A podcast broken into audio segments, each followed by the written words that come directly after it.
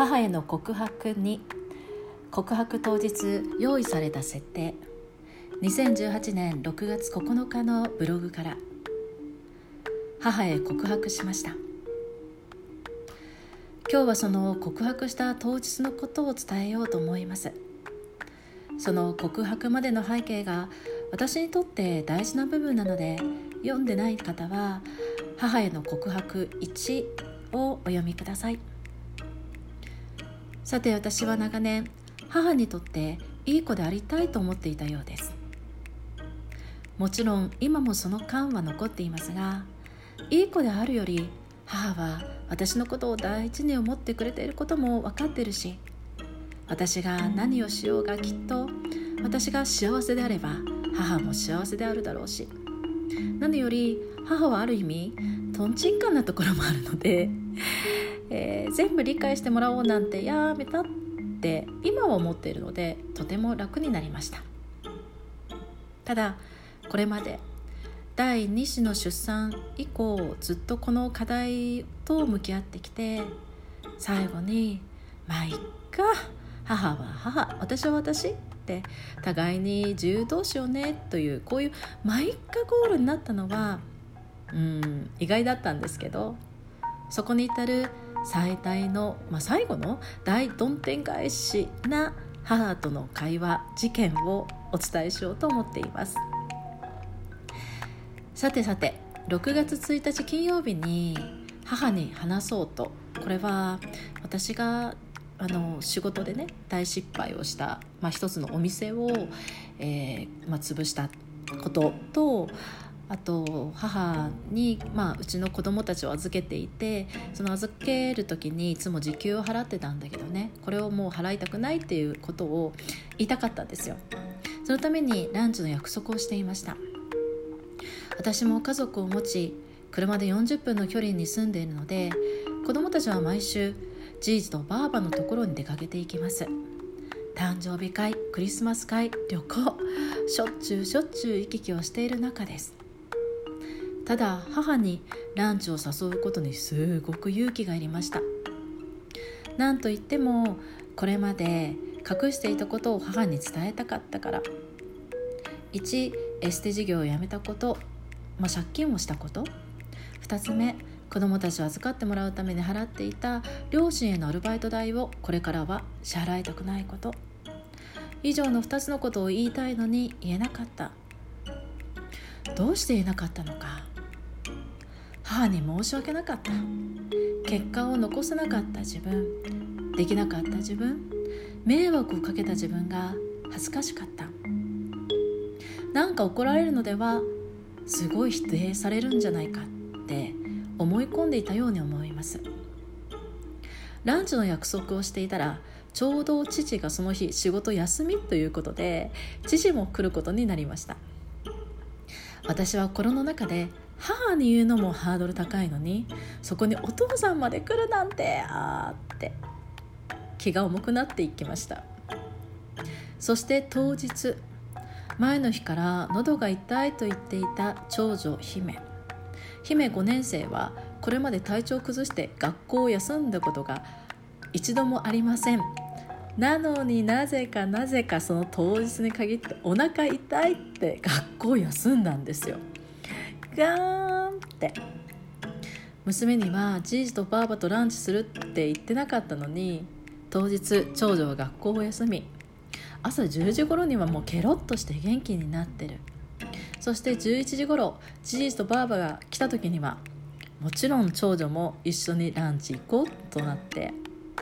そんなわけで母に本音を伝えよう作戦。私の中では2人きりのはずが父も娘も参加することになりました。家族で行くランチは私の誕生日が近いとあって焼肉を食べに行こうとなっていきます。もう心の中ではすっごい大事なことを話したいのにあらぬ方向に動いてるって動揺しているのをひた隠し焼肉店へ。で早く私は話したいのに話を切り出せない。もう肉が焼けてから話そうと思うのに肉が美味しくて話せない。そんな途中で娘が「ばあばママの時計を見てパパにすんごい時計買ってもらったんだよとばあばに言った。ばあばは私に「あんたそんなお金の余裕があるの?」と聞いてきてもうこれがラストチャンスだと思って私は「余裕なんてないよ。でも大君がこれから頑張っていこうと買ってくれた。私あのさエステのお店辞めたんだわねって。母多分そうだろうなと思ってたよ。私うん2月末で終えて全部処理し終わった。母お金大丈夫なの？私うん百万損して今うん百万借金した。母そうか？ってなった。で私これまで子供たちを預かってきてもらってすごいありがたかったけど時給払えないから預けないようにするわね。母3人も預かっているとご飯代やら遊びに行くお金やらかかるからもらえたらありがたいし子供預かるのもお金かかるのよ。私うんそうだよね。本当ありがとね。これからは預けないようにするわ。なんか本音じゃないことが私から出てきました。預けないようにするわって言いたいわけじゃなかったから。すると目の前に座っていた長女姫の目からすっと涙がこぼれ落ちた。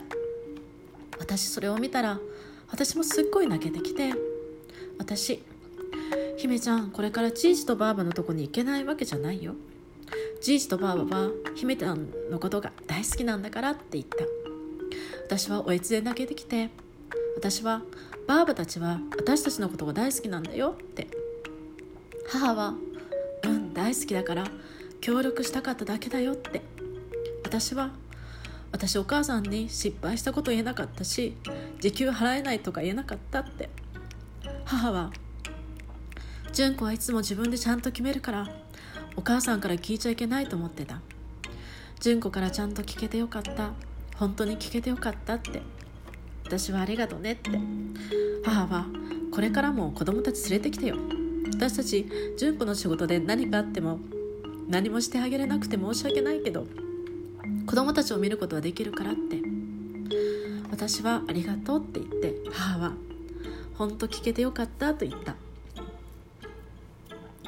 この間私父はずっと私を見ないようにしていました。何も言わず昔なら何も言わない父に何を考えてるんだろうと思っていたけどきっと父は泣いてる私を見ていられなかったと思うんです。父は私のことが大好きだからそれが私感じることができて嬉しかった。母は私の言葉を待っていたんだと思う。でも私が拗ねていた。もう泣きながら美味しい焼肉を食べていい誕生日会をしてもらったなと思って。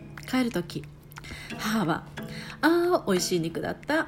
ごちそうさま」って言った時。私マジでドリフターズ並みにこけましたいや私お金がないって話したよねって。なんかおかしくなってお金払って帰ってきた。すっきり。でもなんか帰ってきたらすごい眠くて眠くて倒れるように眠りました。長女も父もいたから本音を言えた。全て整え整えてくださった。神に感謝します。